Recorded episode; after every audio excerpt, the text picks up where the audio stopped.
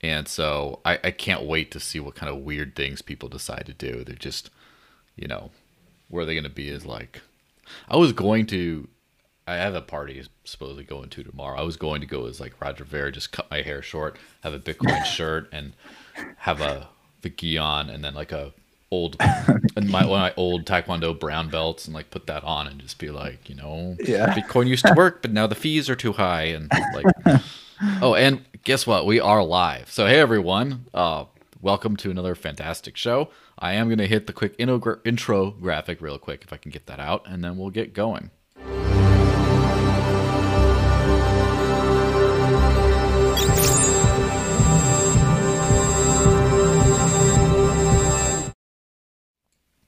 So, hey everyone, I have the fantastic pleasure of speaking to what appears. Oh no, there you go. You moved a little bit. Frozen Man, Colin Instead. I assume I'm saying that name correctly. Is that right? Yep, nailed it. Co- calling instead. Like I was gonna text you, but I'm calling instead. Yeah, I know. Host of Calling It Like It Is, which is a very, you know, obviously named show. Uh, your video seems to be a little frozen. It's kind of going, you know, it's not going That's, very uh, fast. I wonder it- why that is. Still good on my end on my little box down here in Hangouts. Yeah, maybe turn it off and on again, see what happens. Turn but as long as the, on, yeah. the voice works, because um, this will. Uh, there we go. It's a eh, Cool. sort of whatever. As long as it, it's working, it's not working. It's all all of the above. As long as you don't make any get frozen any really goofy faces, it's okay. But Yeah, this yeah. also does go out not live, but to a bunch of audio listeners. So hey, audio listeners. So I like to remind people of this cool thing right here. This is the Cointree Crypto Super Chat.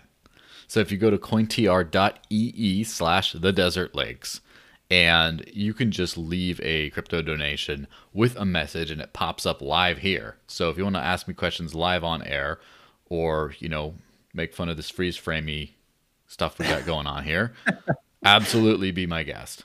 And it'll pop up there. Again, just like glorious capitalism, you have to pay if you want something. There's no free lunch. I mean, you can't actually say something in the live chat itself, but you know, I can't guarantee I'll pay attention to that.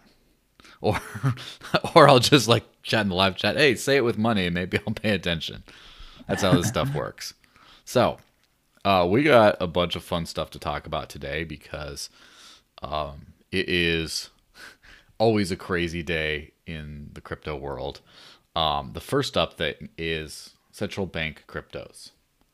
So, first off, That's like a that's an oxymoron. yeah, I think so.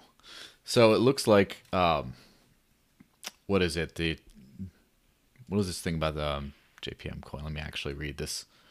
Uh, JPM coin or JP Morgan coin debut marks the start of blockchain's value drip driven adoption cycle. Okay, okay, there, big guy.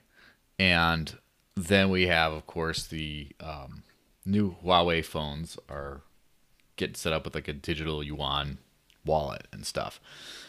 And of course, all that comes on the heels of PayPal. PayPal deciding to add a whole bunch of cryptocurrencies, kind of, but you know, you can't deposit or withdraw. So they're just kind of like semi existent, semi not. So, first off, what's your take on this push towards, you know, institutions are coming, or rather, big institutional giants getting into the whole um, the whole crypto world? I mean, it's got to just be like a marketing ploy, really, because like, I mean, they, they say it's a central bank crypto, and that like each individual dollar, cent, or whatever is an actual individual Mhm. unit, right? But like, just print more. Like, who gives a shit, right?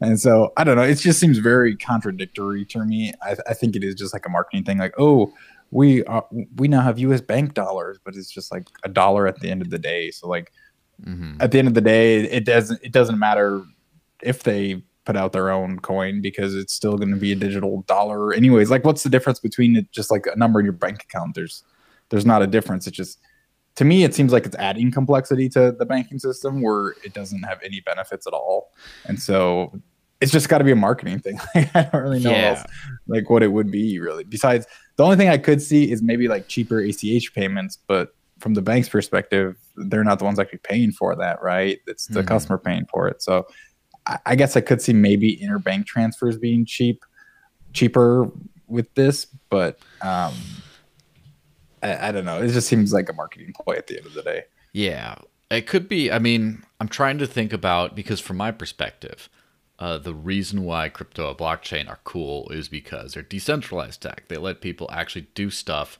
in a decentralized, semi-trustless way, where otherwise you need one party to kind of do everything, and that's kind of the benefit you get from that. Now, I don't think that these companies or banks or whatever really benefit from that side of it. So, what is it? Is it just a slow, expensive database? Are they leveraging a whole bunch of different partners, like say all the Fed uh, branches, the Federal Reserve branches, are going to be running FedCoin nodes, and it just kind of like diffuses the risk of like a one central spot. Like, are there some minor technical improvements that you kind of do there? I mean, to be honest, the banking system, beyond its centralized horribleness, does suck. Beyond that, it just it like it, so. It, this is a little slight bit of a long-winded story, but um, a friend of mine was participating in a there's this weird app called Dash Queen, which is basically a beauty pageant where you vote by spending sending Dash directly to these con- contestants. And so this friend of mine wanted to join up, and she wanted to have some of her friends, uh, like the host families and stuff, when she was staying in the U.S. Uh, join in and like help her. And so they were trying to go buy some Dash so they could vote for her in Dash Queen, and they did it through Uphold again this is not an uphold dump. They're a great service, but they had to wait 67 days to move the results of their ACH transfer. And I actually um, chatted. About, I actually chatted with Uphold after that. I had them on the Dash podcast that I run every other week on the off weeks from this, and they said, "Yeah, it's you realize that like 65 days in or whatever, ACH transfers are reversible. Like the person on the other who initiates them can like reverse them like two months later." Jeez. And like, who the hell uses this stuff? Like, what year is it? You know, it's like Robin Williams, The Beard. What year is this? I have no idea. 65 days. Jesus, I didn't realize it was that long. Yeah, that's so ridiculous. And it's not all not all fiat tech is that bad, but a lot of it is that bad. So, um, I wonder how much of that is like a technical overhaul and how much of that is like a marketing gimmick to just say blockchain but you can trust us and no no dark web. Right. It, or it's like almost like a defense mechanism. Mm-hmm. it's like they hear actual bitcoin it's like well my bank does that too. Like i just use my bank's coin. You know like yeah. it, so it's like like preemptive shielding from actual crypto. Is just like hey, we use our bank crypto. It's just as good that is pretty funny though, because um, many been a few years, like two three years ago, this YouTube persona comedian who does like the bro science live videos, Dom Mazzetti, he had this one line and one thing. Oh, just PayPal me some Bitcoin, and guess what? Like several years later, now you will be able to PayPal someone some Bitcoin. That'll be pretty crazy. Right. Right. Yeah, I actually saw a thread on uh, cryptocurrency, r slash cryptocurrency today, where they like they bought crypto today mm-hmm. on PayPal. It's just like I was on like screenshot that sentence like I bought crypto on PayPal today. Like cool. yeah, you. So, how much have you kept up with the PayPal integration thing? Uh, uh, fairly closely. I, I did my last show on it, and like I, I I I did a show when they first announced it. It was in like June or something. Too. I just went through a bunch of like horrible maxi takes on it at the time, but uh, that was like my number eighty two, and so that was in June. So I've kept up fairly closely with it. Yeah. So, have they actually provided anything regarding an assurance that there is actually crypto that they have? That when you no. buy some, so they know like we have a bunch of we bought a whole bunch available and it's here, and even when you buy and sell, it just the big pot of Bitcoin they have, they just say this belongs to this guy. They haven't actually confirmed that they actually own any of this stuff. Right. So like what they really could do is just like, hey, you have Bitcoin, but you can't actually use it anymore. So like when you sell it, they either gotta take your take your losses or give out gains. Like yeah, they really could just do that. They don't have any coins right now. And even when they do enable um, the actual merchant spending with it, where you can spend your Bitcoin and then it just mm-hmm. auto converts to fiat for the merchant. Uh, even then, they could do the same thing because nobody actually touches like private keys at all. So they could do the same do the same thing then. Uh, the only time they'd actually need to hold any Bitcoin uh, would be if people can actually withdraw or deposit actual coins. But so, um, yeah, at least Cash App has it. yeah, that was the uh, someone mentioned that they I forget who some rando on Twitter, which is you know ninety percent of the people I know, is uh, mentioned something about just like with Cash App, they they didn't have withdrawals or deposits initially, and then eventually they Right. enabled it. Like they might just be wanting to keep it all closed circle, you know, until they can iron out the kinks and make sure that this stuff doesn't go off the rails, which is a Right. very optimistic thing. But I would act, I would probably subscribe to that. Like sixty percent, I'd be like, yeah, that's probably what they're doing. Although there's like, you know, remaining 20% is probably they just know people are never going to use BTC with like the hor- horrific fees. So they're just going to not move it and then just move it on their internal ledger. So basically, Right. PayPal is Bitcoin scaling solution.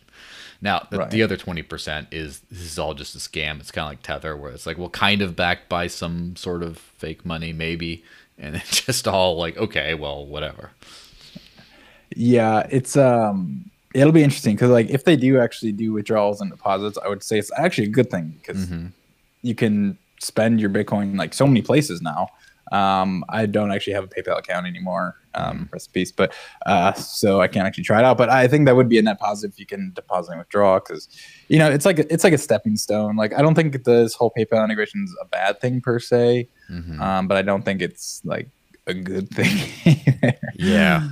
Um, so I they might. There's been no actual talk about deposits or withdrawals from PayPal like Mhm. at all yet. So um, that's remained to be seen. Like they haven't even said, "Hey, we're going to do this in the future." Yeah.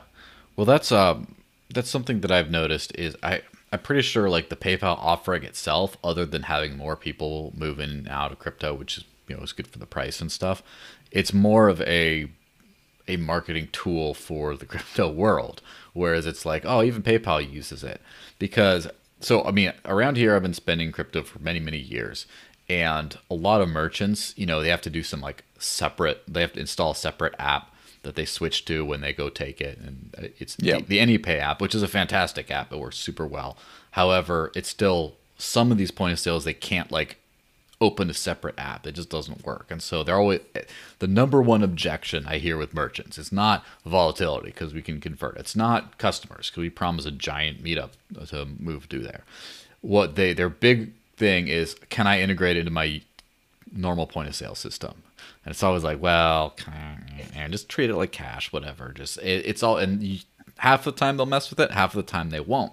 Now, getting integrated into things like I believe there's some work on getting into some things like some major point of sale uh, providers, but as soon as PayPal's in there and everyone can take PayPal, therefore take crypto kind of the same way, then you can like I think uh what was it Square or Clover Cake or one of those kind of point of sale things.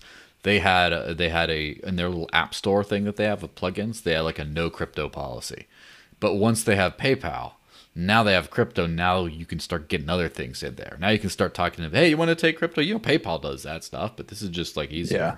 And then all right, Yeah, yeah. That's hey. Here's here's your invoice. which but uh, shout out to not only AnyPay for doing BIP 70 invoices, but also the Bitcoin.com wallet with one pizza tonight. And I went, went and did it. And good thing supported currency. You can just pay to that one. And it's just like, it's pretty magical. oh yeah, that's nice. Yeah. So on the, on the subject of fake Bitcoin, uh, we ha- can't not mention Ethereum, right?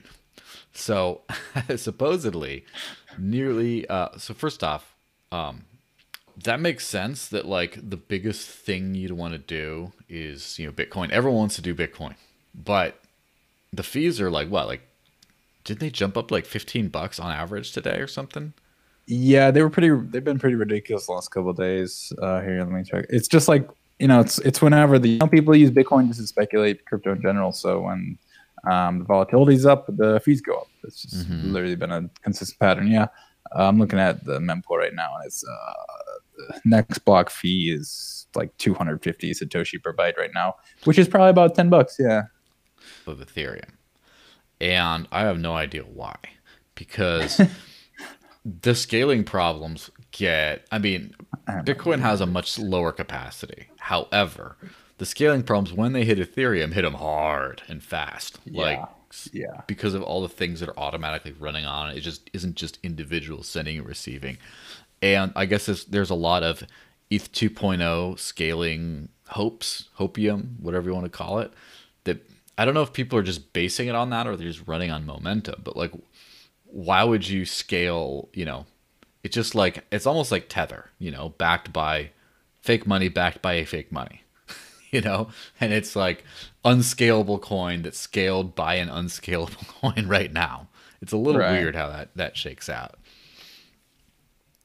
Yeah, it's um yeah, everybody's building on Ethereum because um I think that's just where like all the all the degen money is going. Mhm. I guess I don't have any like better explanation for it. It's just it seems it's always like the more simpler the explanation, the probably more accurate Yeah. it is. It's like that's where that's where the speculation has, has been going. So uh I mean if there's money in it, yeah, you're gonna you're gonna build on it and try and get some of that money. So uh yeah, but it, the scaling problems are horrible. Like I, I tried some farming last couple months or whatever just to get into the hypes here everybody's talking about and yield farming, Right. which is hilarious. Yeah, that just now everyone just shortens it to farming. Like I, I grew up on a cattle ranch. I was an actual farmer. now this is all yield farming stuff. yeah, exactly. it's been shortened. Uh, and I mean, the gas fees on that were just ridiculous. And the thing was, the, the thing that makes Ethereum actually worse than Bitcoin in some respects is that your Ethereum transaction can just like be completely rejected if you don't have the right gas limit, and you lose all your transaction fee. And so basically, what happens is if you send money or whatever to a smart contract and you don't pay enough gas to the miner, and they like try to go through the calculations of your transaction and they run out of they run out of gas they like they don't get to the end of the calculations it'll just completely drop the transaction and you lose your entire transaction fee. And so if your wallet basically you have to pay more than you think you're going to it's like worse than btc because at least btc your transaction will just like sit in the mempool like forever until it gets confirmed someday when the mempool clears Mhm. but eth it just like gets canceled and you lose your money so like yeah, like, it makes me want to shit shit on ETH more, but it's like at least they're innovating, I guess. But Yeah. uh, they're both just atrocious. It's just so bad. Like the current state of crypto is just transaction fees. yeah, which is kind of crazy. Uh, and like I remember back in late 2017 when the Litecoin fees went to like an average of two dollars a fee a transaction. well, wait, like, what year was that? 2017. It was Okay. back when every single college bro who was next to me in the bar was talking about how they bought everything on Coinbase and stuff. It was like Yeah. literally that. Coinbase got overrun. Bitcoin was like fifty dollars a transaction or something awful like that. Yeah. Ethereum had a bunch of cats going through it, so that you can do that either. And this the Yeah. next down the Coinbase list was Litecoin. So Litecoin got like two hundred fifty thousand transactions in a day, and the fees shot up to one and two dollar fees for a couple glorious moments. And then yeah, it was you know went back to when everything went back to normal, and now we're now we're perma. This is interesting though because this this is a perma congestion era for Ethereum. Ethereum used to have Yeah. like bad times, but now it's just all the time, like Bitcoin. And Right. it's I don't know how like half these Ethereum tokens are supposed to be scaling Ethereum, like OMG and Loopring and stuff like that, and Chainlink, but don't they all aren't they all ERC twenty tokens that take gas? I don't understand how it works, but if they're all there, like shouldn't they be scaling it by now? Yeah, it's um I guess I'm I'm not sure on the exact process, but it's like the same argument when you can use if it's like trying to get a lightning network, you have to open a channel and then pay an on chain transaction fee. And so I think I mean, I guess if you buy like link on an exchange, you're just like on the link smart contract and then you just transact in link. I guess I'm not really sure exactly how that scaling works uh, specifically, so I don't want to talk too much on it. But yeah, if, if your base is shit, like why are you building on it, right? Uh, You're not going to build a, a a house on a foundation that is just like shitty. So you know, uh, again, it's like the more simple the explanation, the better, and that that's what it is. It's just like what the fuck is everybody doing? and it, it just it just permeates the fact that the majority of crypto right now is just pure speculation because uh, if you're if you're trying to use crypto as money, you're not going to pay transaction fees, and the top two coins are ridiculous transaction fees right now. So it's just it just it just yeah, it's just crypto's just fucked. Yeah right now it's a little it's a little goofy which does remind me about um, something else i saw that supposedly about, about 24% of ethereum is now on exchanges and that's a lot. I mean, that's a lot. It means people are using it a lot. People are staking stuff. uh, We're doing whatever. Uh, the thing that makes it interesting. So, if 25% of Bitcoin was on exchanges, for example, that means that if something happened, there was a hack, people stole a bunch of money, they could then affect the price dramatically. But it's not a security threat. And the same right now it applies to Ethereum. But if you're moving to a proof of stake system, 25% is 25% of like governance and consensus. Right. So if you could just like what if that number went up to like 50%?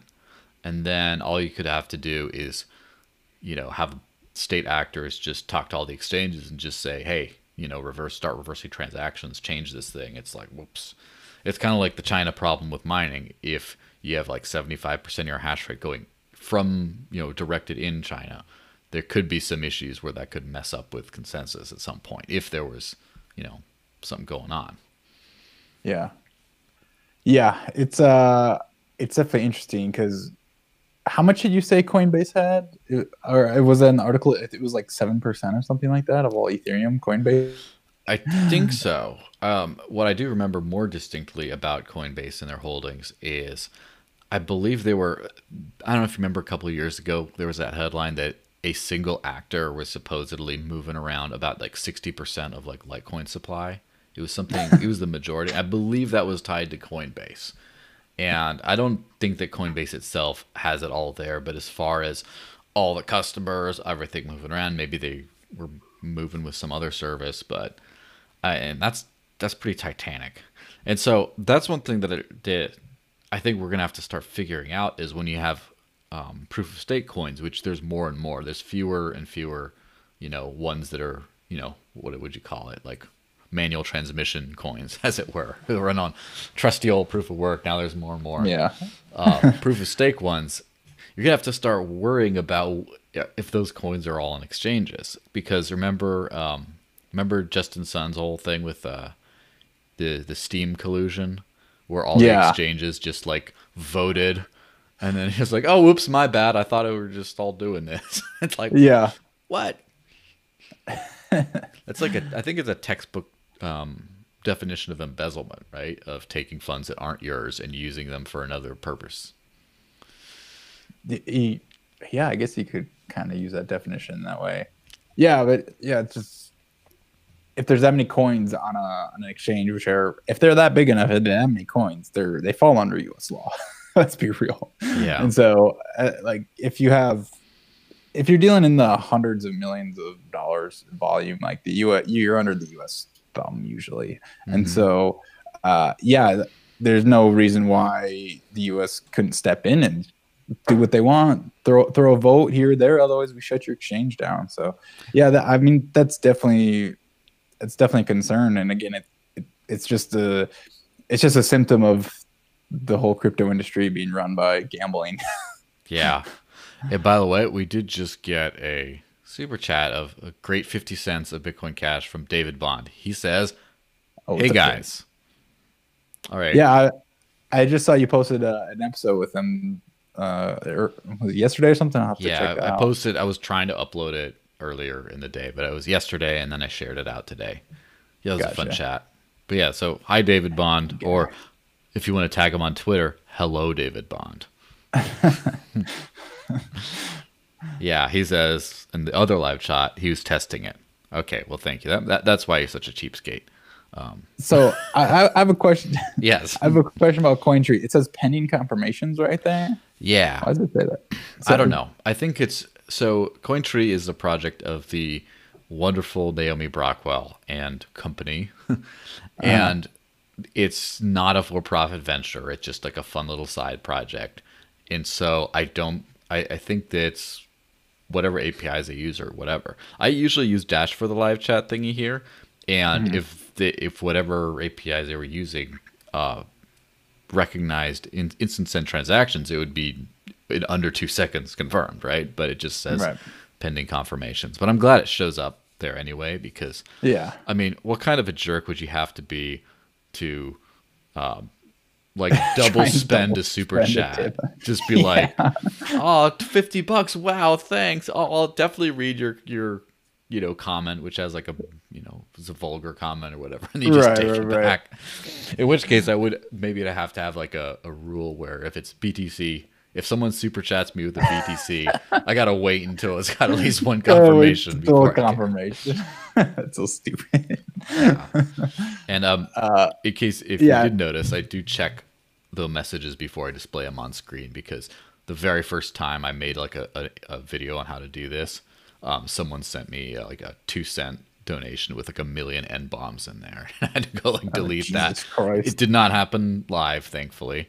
So I just screen live just in case.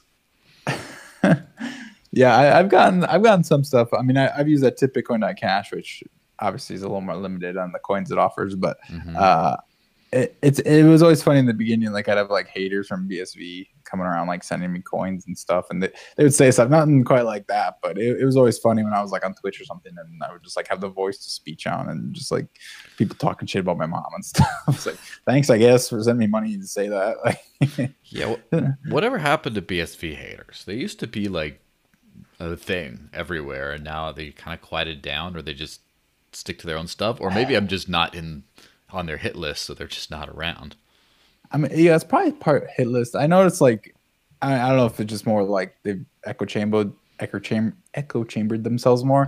I see a couple here and there.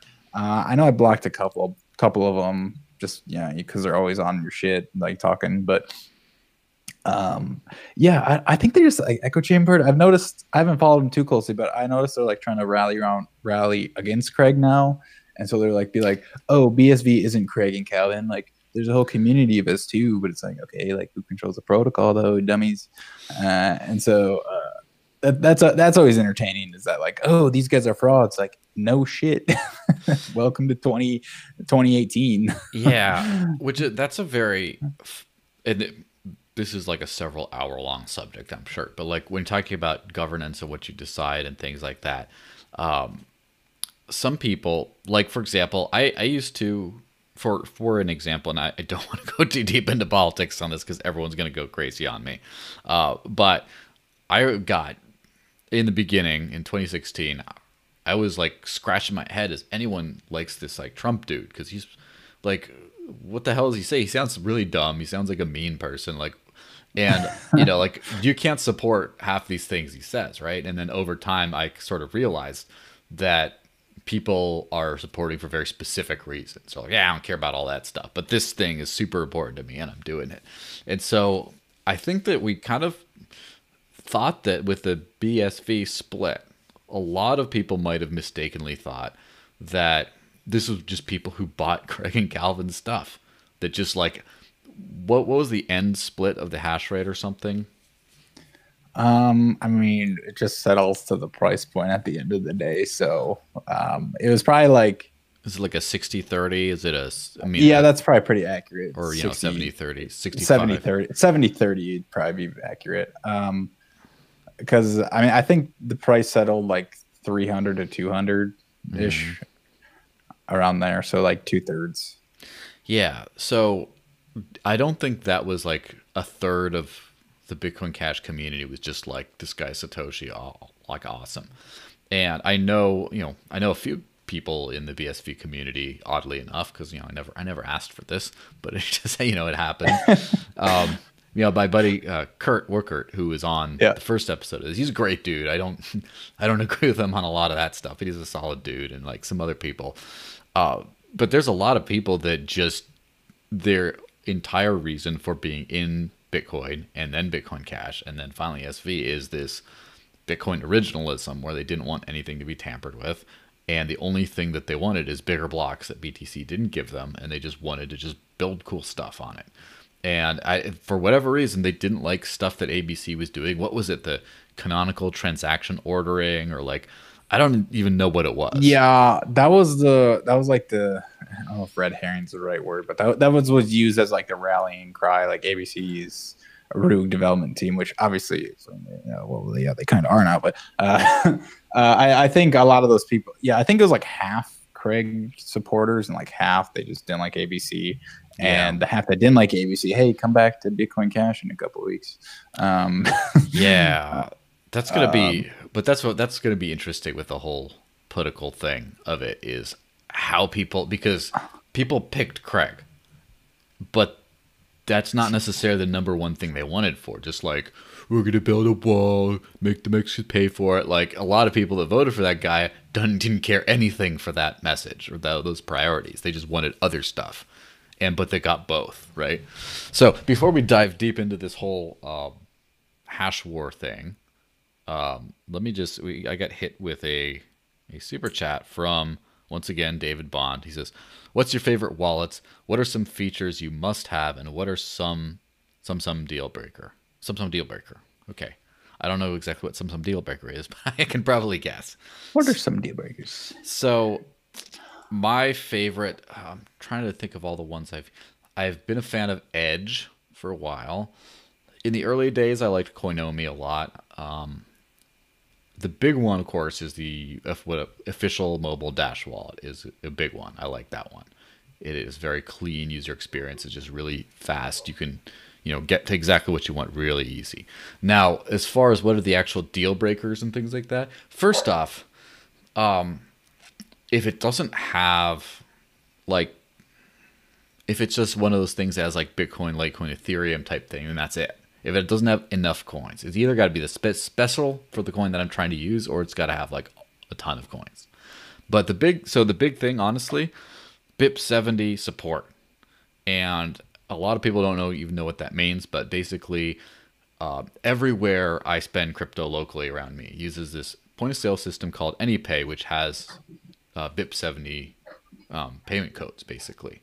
And most wallets now that I know of do support it. I know Edge supports it. I know the official Dash one does. I know Bitcoin.com's wallet does. Um, I think Handcash does too. There's like a bunch of different wallets that do. Um, Coinomi does not right now. So if you're listening, anyone with Coinomi, I do use your wallet, but I can't actually buy anything with it because you don't support this stuff. So, boo. That's like a big thing. I think it has to have that. Um, it has to have a really easy way to just get to transact. So if I were to show, um, and I'll get, of course, Colin's input on these priors, the basic um, Dash experience from here. I hit the app, and then as soon as I open up, I can do a quick send or receive before I even hit the pin screen. So I can just hit a quick receive, and someone pays me right there. So that is it doesn't have to be just like that, but just having to go through five different screens just to use the one thing you want from this thing. It's like, no, no, why, why do I need to do that? Can't I just do what I want right away? So, uh, also, if you got a like a multi-coin wallet, I do like an integrated and really easy to use swap system, like a old school Shapeshift and stuff. So, what are some of your things, Colin? What do you like on in a wallet? Uh, well, it's got to be Bitcoin Cash. Yeah. um, I, I use Bitcoin.com wallet and Electron Cash wallet. That's really all I really use at the moment. Um, Mhm. I, I just don't really have any use for any multi-coin apps Mhm. um, at the moment. I mean, I guess I have MetaMask for you know my, when I'm uh, doing some honest farming, um, but that that's about it. Uh, Mhm. there's not really. There's been there was Badger Wallet a while as far as a web wallet for Bitcoin Cash. It's appreciated though and abandoned, but Oh, uh, I think there's another another one popping. I forget what it's called. I, I know the dev's dev's name, but I, I can't remember what the actual wallet is called. So uh, another mo- mobile wallet for Bitcoin Cash is cool. Just like I love being able to use like Ethereum to like log into stuff, MetaMask to log into Mhm. stuff. I think that's awesome. And so web wallet's cool. Uh, BIP seventy like hundred percent uh because I, I use I use BitPay. I, I use CheapAir all the time Mhm. uh, for wall for hotels and flights. So it's got a BIP seventy. Um, and yeah, like like you said, like going through all those steps sucks. Uh, Bitcoin.com wallet's awesome because you can create multiple wallets in it. I really like that. Um, how you can just create multiple different wallets and kind of keep your funds organized a little bit. Mhm. And then uh, Electron Cash is cool just because it does every feature, Yeah. like literally anything you could want. And so that obviously has BIP 70.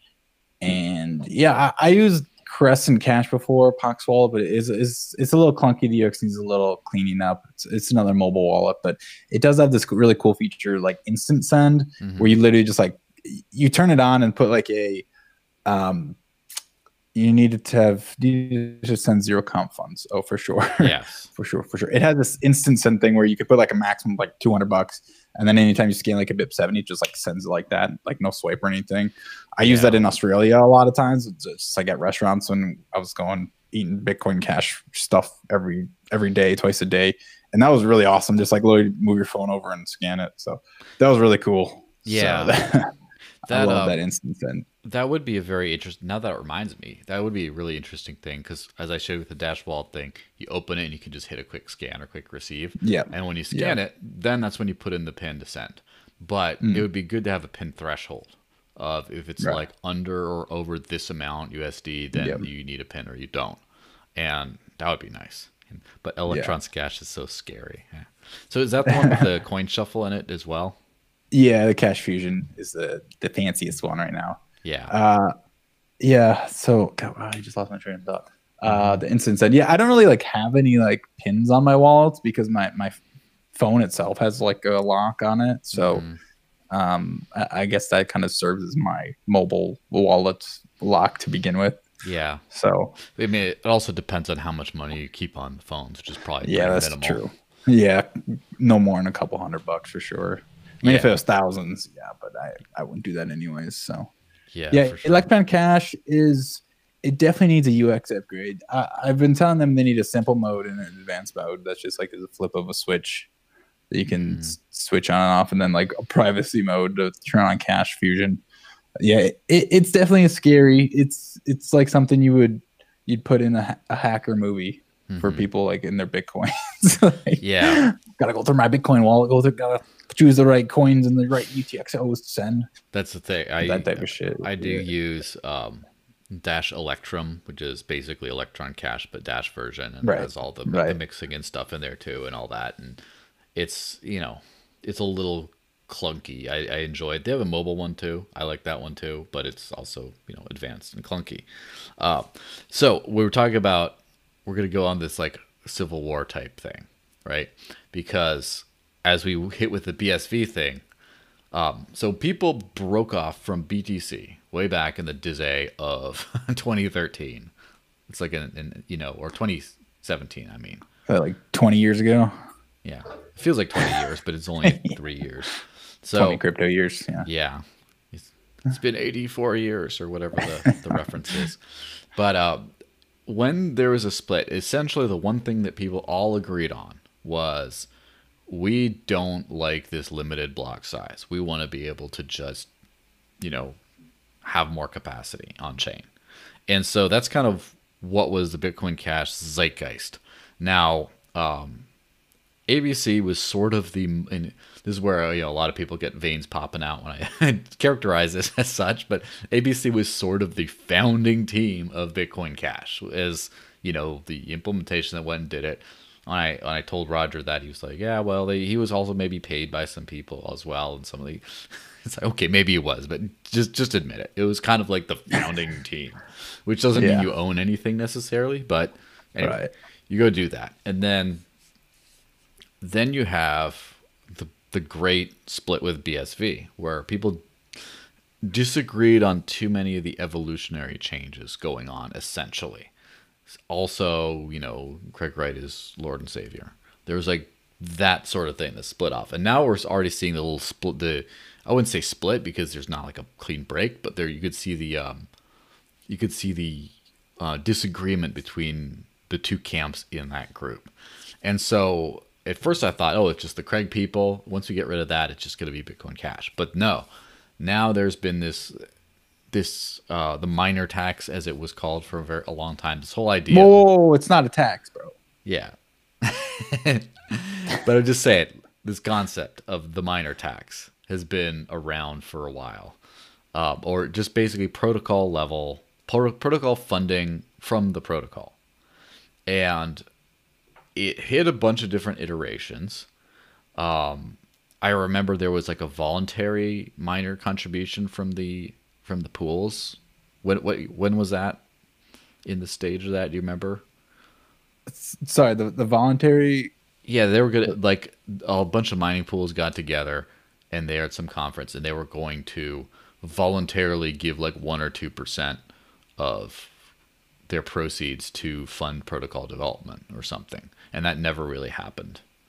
Uh, it was probably a while ago. I know like something like this tax, whatever was has like been talked about for a Mhm. while, like a couple of years at least. Like it- people, people on the ABC side will say, and I agree with them on this point, is that it's been a hot topic for a while, Mm-hmm. and many miners have wanted it because they're sick of the free rider problem. Free riders, uh, kind of a loaded word, but they were they were sick of this problem about their developers not having enough funding, so they wanted all to get together and say, "How do we fund this?" And how about some type of pools give their money? And so I don't know exactly like what meeting that was that you're specifically referencing, but I know it's been around for a while. But uh, yeah, Yeah, and there's been, you know, back and forth on how to do it. So, in your opinion, first, because I've, you know, I kind of see what I, what's being said, and I haven't done, you know, extensive research into behind behind the rhetoric. But is there or was there a funding problem to begin with? That's kind of the the narrative I've heard from, I guess, people like Roger, I suppose, is that there was always funding. It's just because ABC doesn't get as much as they want as a market signal that maybe the market doesn't like what they're doing. But there's always plenty of funding for protocol development. So, do you think there is plenty of funding for protocol development? Do you think there's not enough funding, or is it somewhere in between? Like, what's your take? Because I don't know.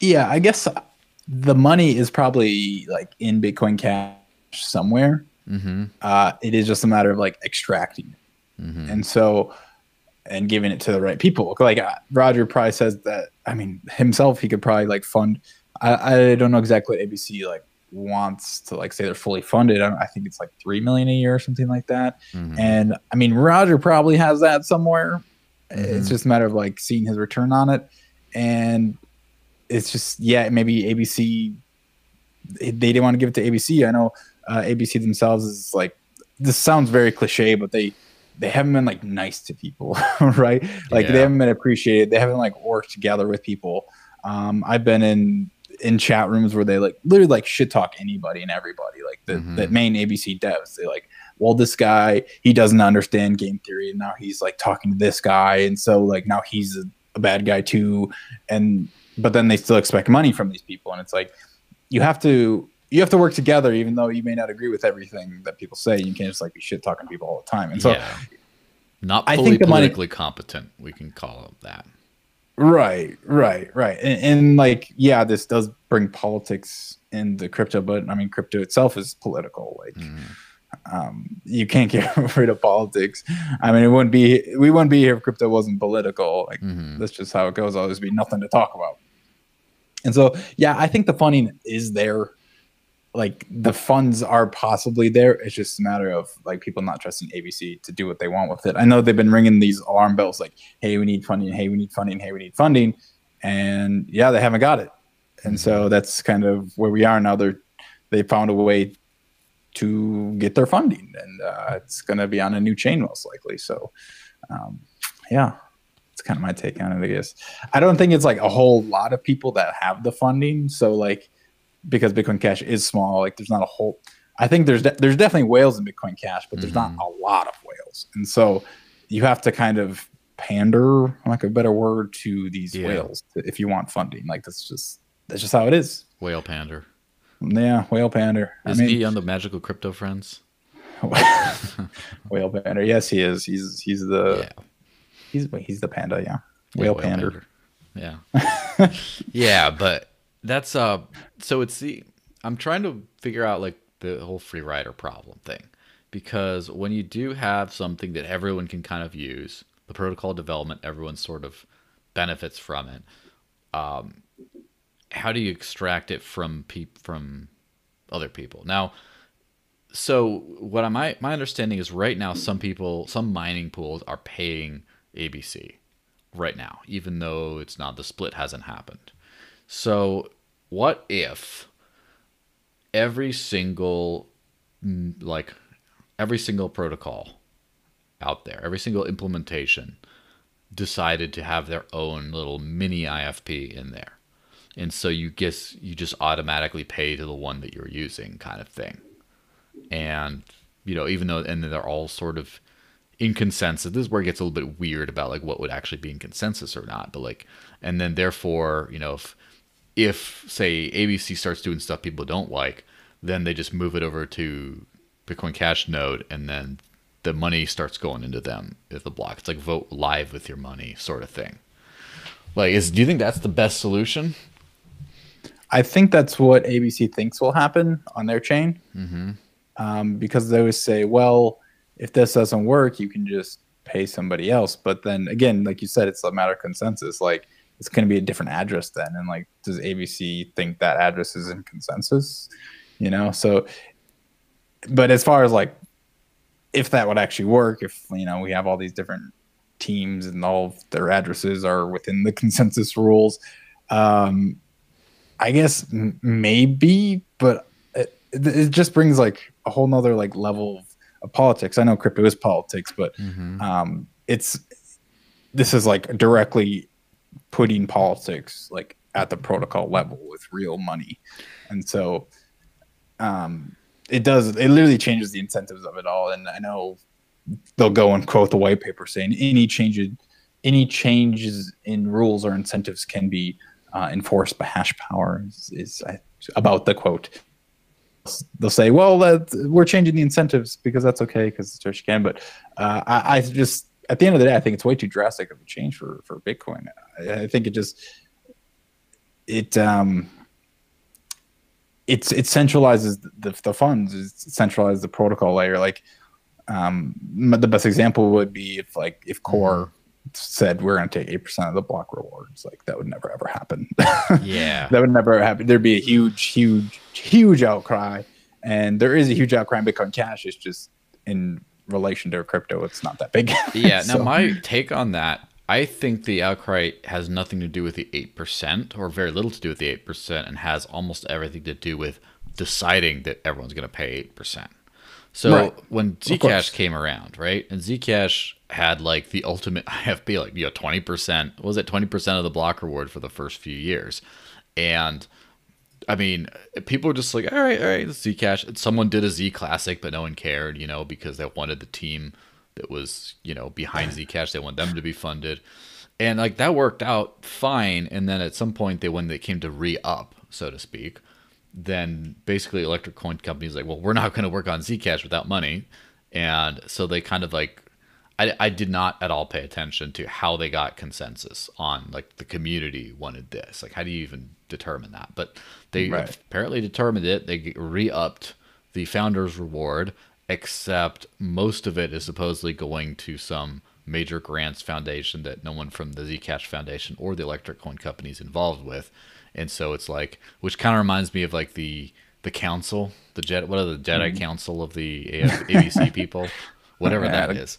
And the global network council yes. Yeah so but it like if zcash had just had like a 4% or 6% block reward going towards the electric coin company forever and not just like five years but like forever then you have no problems really like you just right. it just solved. No one's like, well, it's centralized. It's like, well, that's kind of what we bought into when we did this. It's a decentralized coin run centrally by a team, and you know, development is run centrally at least.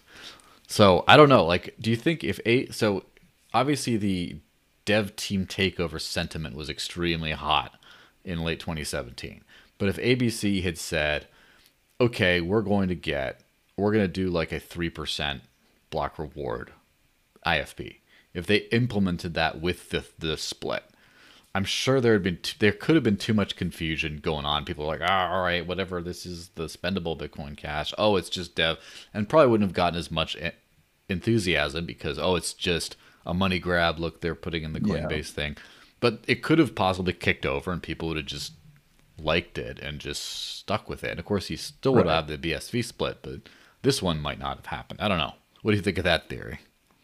Like if the, if they had it in from day one, then yeah, obviously like that's mm. already been expected. I mean, I don't think Bitcoin Cash would have ever gotten as big as it is now. Like it would, I don't think it would ever grab momentum because, like you said, it would look like a cash grab. Like, okay, we're gonna fork Bitcoin, but we're gonna take some of the percentage of the block rewards to us, an unknown team at the time. Like, I don't think that ever would have flied, and I would assume at that point even more would have been put in like Segwit 2x um, which is kind of a segue into the whole miner signaling thing. But it, if it was in in the beginning, then yeah, I mean, it's there. So like, Mm-hmm. That's fine now, but I don't think it ever would have gotten any type of momentum Bitcoin Cash would if if that was in from the beginning. So Yeah, well, that hits on the miner signaling thing, which um, I did pay attention. I think late 2016 when I was living all on Bitcoin, and then I was like waiting an hour, two hours for a confirmation. I was having to skip lunch because it wouldn't go through in time,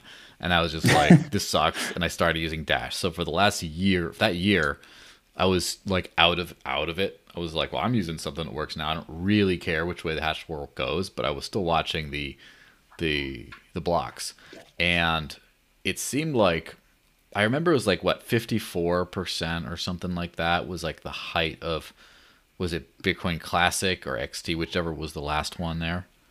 Do you remember where it was Uh, at the end? well, two X signaling was like over ninety percent. Yeah, well that's so right before the the SegWit acquiescence. I Okay. think it was at like 54 or 56%. It was somewhere in the higher somewhere in the high 50s, I think, but not quite like super majority levels. Oh, okay. and so that was like the signaling to increase the block size was like most people and then you know the new york agreement or whatever happened behind closed doors and all that kind of oh stuff. Oh my god. and they just said look let's make everyone happy. And of course this is you know conspiracy con, like conspiracy talk to people outside of like who don't really aren't really part of the bitcoin cash world today.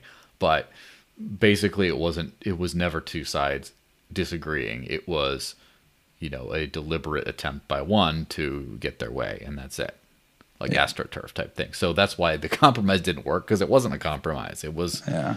but briefly, I mean, signaling for SegWit 2x went to 94%. It was in the 90s. Yeah. And logic dictates, right, that that means we're going to get SegWit and we're going to get 2 megabyte blocks. Got SegWit. What happened to the 2 megabyte blocks? Yeah. Um, well, SegWit 2x obviously happened like months after Bitcoin Cash was around. Uh, I don't forget the exact month, but um, Bitcoin Cash was created August 1st. And then I think the 2x signaling peaked in like November or something like that. It was a couple months later. Mhm. And I mean, basically, I, there just wasn't, there was no software release for 2x. Like there, there was no software to run for 2x. Mhm. Um, I, so there, like the miners all wanted this, but there, there was nothing for them to actually to run. Yeah. And so that's that's a huge difference between now and then. And so as far as like relating back to current day, Bitcoin Cash node right now has like 75% of the signaling on Bitcoin Cash blocks. Uh, Bitcoin ABC just got a couple blocks signaling for them, like brand new as of like yesterday. yeah. So they've had like three blocks so far. And so um, the difference is Bitcoin Cash Node already has software that's being used. And yeah, it's a fork of ABC, but that makes it easy to drop into for people that have been running ABC to run Bitcoin Cash Node now. And so I, I, don't, I guess that's a huge difference. I don't think like it's valid to say that miner signaling means absolutely nothing because like obviously, mm-hmm. if, obviously it means something. They put it in there. You know, Yeah. they were not just going to put it in there for nothing. Yeah. So now, miner signaling clearly indicates miner intent. Now, what we don't necessarily know if it signifies or not is does miner signaling equal a commitment to follow through and fork the coin on whatever. And so, for example, I think that was one of those issues with the SegWit 2x thing is they loved the idea, but they didn't quite buy the technical implementation. They got scared and then they went with the seasoned developers, right? And uh, through all the you know shit talking about the Bitcoin Core team, um, there's a reason why just about every single project out there um, backports still to Bitcoin Core. Not because they like SegWit, not because they like their ideas or like their scaling type stuff, but because there's just a lot of people ironing out bugs and optimizing the code and stuff like that. And so there's that like, Right. we're just gonna stick with what's safe. And so is ABC the safe team? Like, do people? So Bitcoin Cash Node, from my understanding right now, I guess, is like it just forked Bitcoin ABC and hasn't yet done anything or had the opportunity to, in all fairness, right? Hasn't had the opportunity yet to show that they're competent developers. Um, I don't think. I mean, I don't think that's completely true. Um, Mm. let me let me look at something quick. But uh, as far as like ABC being the safe team, I mean, they just backport core. So Yeah. um, like that's the majority of what they have been doing, and they'll even like admit it because, and then they'll say it's because they haven't had the proper funding, and we're back to square one, right?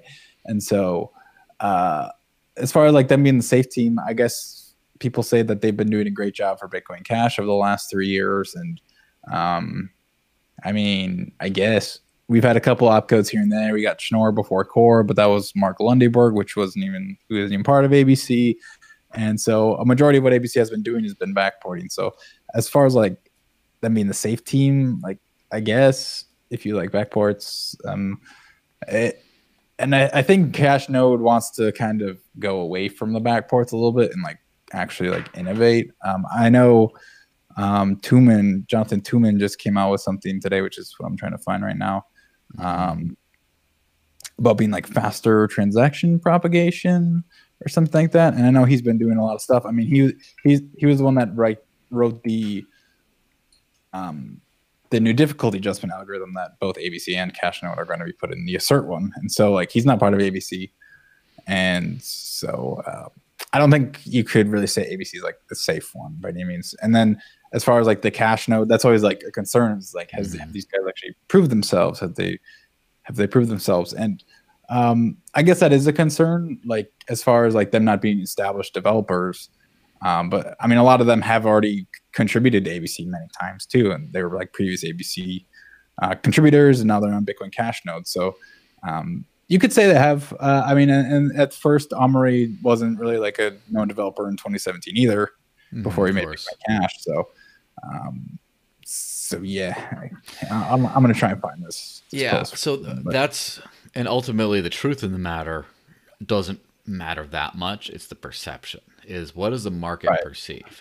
And that's one thing I realized is, um, and I become kind of big on this concept of making people use money wherever possible. Like for example, on social media, like people should pay a fraction of a cent to tweet, for example, and just like stuff like that. There's something about like opinions and all that kind of stuff that people always like they always rally around their financial interests at the end of the day you know the free the market prevails right? And so you know like they could say oh i support this business or that business but at the end of the day they go to the one that serves them the best. And so at the end of the day miners who are the ones who can make this kind of choice which is kind of weird that like holders can't really choose i mean they could dump coins on the market but that's it they don't they can't choose in the in the moment but miners will ultimately back whatever project they feel comfortable and safe with their money on and so the and the, the idea is and of course I, I believe in a head to head miners would back ABC in a heartbeat. However, ABC is taking money from them. So that kind of evens the thing out. It's like, okay, where's are you gonna go with the safe option here? Or, you know, the safe expensive one, or are you gonna go with the cheap one that could do the exact same thing, but maybe isn't as tried and true? And so that's probably like that's why that there's a disagreement, I think, is that, you know, some group is trying to charge them money where the other one isn't. But again, we'll see at the end of the day. I think that people will act in their economic interests. Um, it, you know, as far as like the actual voice that matters, which is resources, which is it kind of cracks me up because outside of that that realm, there's been a lot of shit show going on, and I've loved it. Of the realm of political posturing and communications, um, the stars of which have undoubtedly been Vin Armani and George Donnelly. You know those guys, right? Uh, no, never heard of him. So- yeah, yeah, of course. Yes. Both of them have blocked me on Twitter, so I use my socks to stalk them. But Of course. uh, they're it's funny because here's two characters who I believe are very similar. I think that they like the personality wise, all that kind of stuff tend to be pretty similar, yet ended up on complete opposite ends of the spectrum of the the debate and are just like hundred percent sure and predicting absolute victory and all this kind of stuff. And it's like, you know, and always saying like like the Bitcheviks thing. Have you been called a Bitchevik by the way? Oh, many times. okay, that's that's just it's such a like. Can you just use uh, an expression that more people understand right away? It's just like what is a Bolshevik? It's like a bit of or a Bitcoin Bolshevik. Okay, yeah. well that's a little you know a little dated of a reference maybe, but like what what part of it is Bolshevik? Like, well, the fact that they use this these terms over and over. They're collectivists. Oh, okay, like it's a collective thingy because they collectively don't like us. yeah. Like what? Yeah, I don't exactly. know. It just I'm scratching my head. Like I and then it's summed up. Yeah, they collectively yeah. don't like us. Yes, but I will take an opportunity of yes, Great Wolf. Finn did block me on Twitter a long time ago because I said something that he didn't agree with, and that's what he does. Um, but now George Donnelly unblocked me so he could yell at me because this fellow, for those who don't know, and you know, I, I, take every opportunity I can to say something. Um, he used to move. He used to live here in New Hampshire, where I live. He was part of the Free State Project, and he ran like the Facebook group, and he started using it to promote abject political candidates and stuff like that. And then the Free State Project, which is a nonprofit, said, "Yo, yo, yo, you can't do that. This is a apolitical movement of just like move and promote liberty however you want." And besides tax exempt, oh, we're going to lose that. And he just rage quit, deleted the whole group, and made everyone start from zero. So people hated him from that. Then Didn't he, know that one. Then okay. he migrated over to Dash, which was quite the shit show because pretty quickly everyone who worked with him grew to hate his guts. But that's just like you could say personality conflict. He started um, basically there was a different adoption teams that were signing up merchants, and he would send his people to other other uh, businesses that were onboarded by other teams, complementary teams, but apparently competing in his mind, and bully them into trying to get them to change their point of sale software so it would count for one of his. So he was like, and like all they would give calls and stuff to like, hey, there's some guys here. They're like some thugs showed up and are using like physical intimidation. Are they are they dash people? What the hell is going on? He was doing weird stuff like that, and he, some leaked messages from his former cronies put out a. Um, they they leaked a message where he's just saying like, what dirt can we get on these other teams so we can like replace them, and stuff. So that was all that was all that stuff. And by the end of it, when he before he got run out of town, he actually was um, his transaction tracker of all like the hundreds and hundreds of merchants around Colombia that he supposedly onboarded. After he he was basically taking his subsidy and paying people to buy their lunch for them so it count as like transactions. And as soon as the money dried up, there was like two transactions a day at most. And I have those old screenshots like of all that. It just like he did nothing for adoption, just like it was all a ruse. And then as soon as he left, I messaged Roger and was like, "Yo, I don't know for sure, but the next logical step is he's going for Bitcoin Cash. It could be Decred or PIVX or something like that that has a treasury. But just so you know, and guess what? I hate being right. So he's out there being George's gonna George, and yeah, everyone uh, is gonna learn eventually. Yeah, I mean his Flipstarter went through. it worked. Yep. I mean, yeah. Yeah. He promised a lot of deliverables, a lot of deliverables out of that. So, um, well, we'll we'll see what happens. The most re- the reason he's back in the news is he his YouTube channel got shut down for a copyright claim, which yeah. I don't really care too much. Like as far as like copyright claims, I don't really care about IP anyway. But it seems like he did a lot of work for Bitcoin ABC and then before he stabbed him in the back, he took the videos and trying to use them for his own stuff. And they just they're being petty back and saying, you know what, screw you, we're going to take down your YouTube channel. So it's so a little, yeah, a little petty right now. Specifically, what happened with that situation is that he did like a four day live stream, like the three year mm-hmm. anniversary, and it was on ABC's channel. But apparently, he what, didn't work for ABC anymore at that point. Mm-hmm. And so it was never in his contract to do this live stream on August 1st. And so he did this live stream, interviewed a lot of people actually like during the stream. And then um and then he like officially stopped working for them publicly a couple days later. And then he started uploading these videos that were originally on the live stream. I think like the live stream, the whole live stream was on ABC's channel. and then he uploaded them all to his channel, and then ABC started saying, "Hey, this is ours, this is ours, this is ours." And then after three copyright strikes, his whole YouTube channel got deleted. So um, Yeah. Which had like so now he's saying he's getting lawyers. Yeah, now he's saying he's getting lawyers involved because you know contracts and everything, and nobody's actually seen this contract. So he's been talking a lot about it. So uh, uh, I don't know if it's just pushing the George brand at this point with the Bitcoin Cash, but yeah, it's a ABC has unleashed a monster onto Bitcoin Cash, and now it's backfiring on them at least. So Yeah. This is um I don't know. The thing is I I do think um in the understatement of the century in the live chat here, Great Wolf says, "Is it just me or does George seem to have a poor reputation with those he's worked with him? Why is that?" Oh, well, you know, pick your pick your thing. And uh it's funny because he got like most recently when I said something of this effect on Twitter, um, when I said just about everyone he's ever like worked with has, you know, regretted it. And, you know, from Free State Project to Dash to now ABC and then who knows in the future. And then he unblocked me just to yell at me, which I love it when people do that.